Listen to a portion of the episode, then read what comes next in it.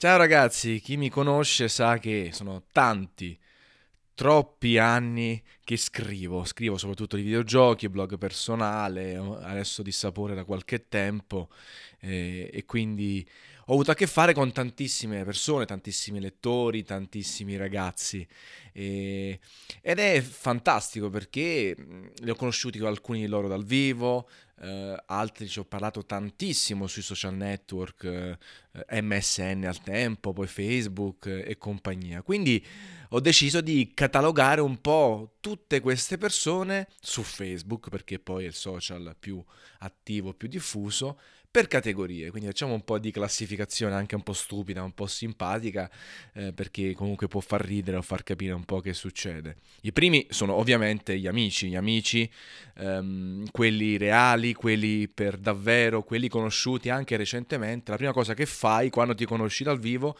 è aggiungersi su Facebook, un po' alienante, no? Perché una volta ci si dava appuntamento e basta, poi il cellulare, adesso ti aggiungo su Facebook, ah ma sei pieno, ah ok, come ti chiami, ah bella la foto, ah c'è la spunta, qua. Poi ci sono quelli vecchi in realtà, soprattutto nel corso degli altri anni ho avuto modo di ricongiungermi come conoscenza persone che avevo perso di vista, addirittura persone delle elementari, delle medie, tantissimi delle superiori, qualcuno dell'università. Ed è sempre fantastico poi parlare 5 minuti e farsi un super riassunto di tutta la propria vita, cosa si è fatto, dove si è andato a lavorare, cosa si è studiato, se si convive, se si è sposati, se si è una famiglia. Quindi proprio Facebook è la fiera dell'inciucio, proprio del super inciucio. E collegato a questo ci sono magari gli opportunisti, che sono poi una categoria che prende un po' tutti, cioè sono quelli che magari non ti contattano per settimane o mesi e lo fanno a un certo punto unicamente per uno scopo, volere qualcosa di te a livello mentale, fisico, un favore, chi ne ha più ne metta, e quindi fanno sempre ridere perché poi magari ti fanno la domanda, ottengono la risposta oppure non la ottengono e poi scompaiono di nuovo per settimane e per mesi, fanno anche abbastanza ridere, quindi cioè, sono molto molto particolari.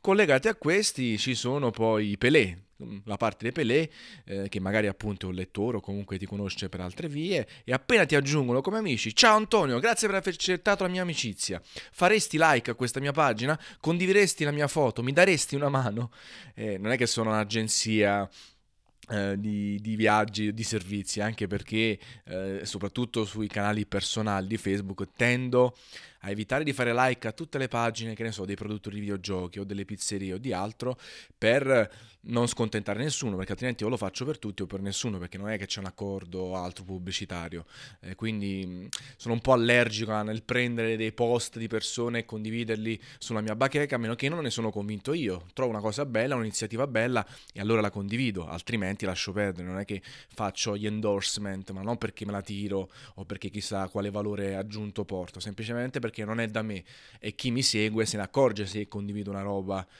nella quale non sono coinvolto in prima persona oppure che non è nelle mie corde, è chiaramente una marchettata che non porta nessun beneficio né per me ma nemmeno per l'altra persona che me lo chiede oppure addirittura vuole fare un accordo pubblicitario o altro, ecco.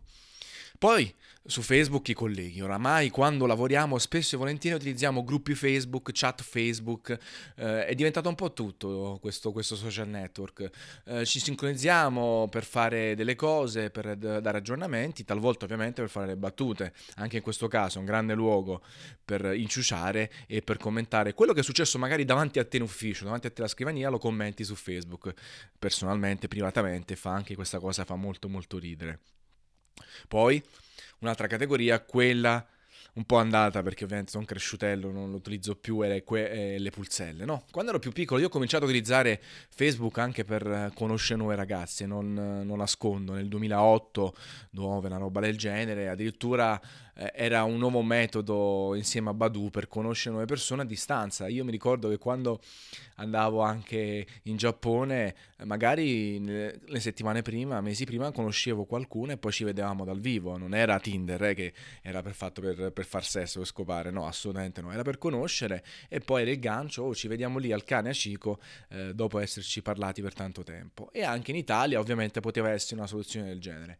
Poi questa cosa personalmente è andata un po' scemando perché sono cresciuto, mi sono fidanzato, perché ho fatto tante cose e non l'ho ritenuta più interessante, però è stata davvero una grande deriva. E lì su Facebook, nelle chat di Facebook, era un gioco delle parti, dovevi parlare in una certa maniera perché le donne, se non esternavi ogni 5 minuti un complimento, ti preoccupavi per lo stato d'animo, era un casino. Cioè è veramente la proiezione di quello che succedeva dal vivo, che succede dal vivo anche nelle chat, che fa sempre ridere da questo punto di vista. E collegato alle donne ci sono i fake che arrivano, a oggi ne arrivano tantissimi, mi aggiungono su Facebook e mi fanno una richiesta d'amicizia donne prosperose, bellissime, che hanno spesso e volentieri residenza a Napoli perché è la mia città, e fanno ridere. Poi vai a vedere un po' il profilo, c'hanno 3 foto in croce, chiaramente non di quella persona, magari anche sono, dal punto di vista estetico, sono donne americane, sono donne di altri paesi, residenza a Napoli, e fa sempre molto molto ridere questa cosa collegata. Poi i furboni migliori invece sono le vittime di spam e virus, la categoria più sveglia di tutte, no? Quella che clicca su qualsiasi link gli viene mandato e apre qualsiasi file zip, crede che esistano magari siti che riescono a dirti se da chi sei stato bloccato e perché, e quindi vedono il proprio account che viene fregato e comincia a spammare link a loro volta di spam a tutti quanti. Guarda, oh, t'ho visto in questo video, com'eri? Queste robe qui. Basta un attimino controllare la provenienza del link o comunque la tipologia di messaggio e si evita di essere furboni. Poi ci sono tutta quella categoria di adulatori e fan, no? Sempre a causa del lavoro, magari ti vedono come un punto di riferimento, un qualcosa a cui chiedere sia notizie videoludiche, ma anche extra, perché a me è capitato spesso e volentieri, non soltanto ovviamente centinaia, migliaia di persone che mi scrivono per sapere le novità sui videogiochi, oppure una pizzeria da consigliare, un vino da associare, ma anche quelli che, magari più giovani ovviamente, mi chiedono consigli sulla propria ragazza. Mi è capitato di tutto di più, uno aveva problemi con l'alcol, un altro non sapeva come approcciare un'altra ragazza, oppure mi raccontavano dei propri problemi familiari. E poi ovviamente nel corso del tempo, nel corso delle chat, con qualcuno di questi ragazzi sono diventato amico, magari ci siamo visti dal vivo una volta, 2 volte, però a furia di parlare di argomenti più disparati si diventa amici. E ce ne sono quindi di episodi anche belli.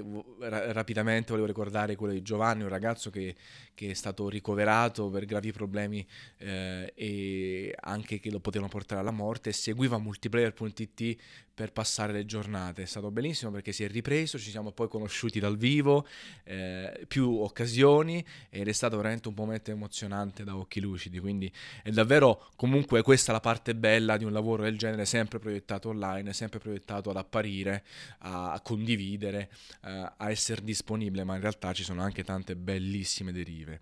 In tal senso invece ci sono i rompipalle, perché appunto credono che tu sia il depositario del sapere assoluto, ti tempestano di domande, ti chiedono il perché della vita, ti contattano ogni volta che ti affacci su Facebook e magari condiscono le domande con le K, i trilli, richieste d'aiuto drammatiche. Lì veramente bisogna educare, perché altrimenti non se ne esce più. Io rispondo sempre, rispondere è cortesia, però poi comincio anche a dover educare o a rispondere in maniera simpatica.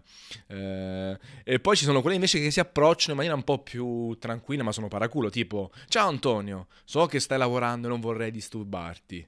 Dopo 5 minuti, rispondi? Ci sei? Oh, dai, rispondimi appena vai online, ma ti ho visto online. Mi è capitato, manco fossi una bella gnocca, non lo sono, quindi è un po' così. L'ultima categoria che voglio parlare in questo podcast è quelli dei timorosi, e altamente rispettosi, che mi fanno morire sempre. Tipo una conversazione la cominciano così: ciao Tanzen, sono stato 2 ore a pensare se fosse giusto contattarti o meno, ma avrei bisogno di rubare 2 minuti del tuo preziosissimo tempo per una domanda. Vai tranquillo, rispondo io, dimmi di tutto, domanda, risposta. Ti ringrazio infinitamente per la tua risposta rapida, cortese, competente, articolata, ma adesso mi eclisso e ti lascio al tuo lavoro, ti ricontatterò. se non ti sarà di troppo disturbo, tra un paio d'anni. Adesso un po' romanzata, però ci sono veramente quelli bravissimi, proprio gentili, e invece gli altri che fanno: ciao Antonio, posso farti una domanda? Già l'hai fatta, quindi a posto, continua. È così.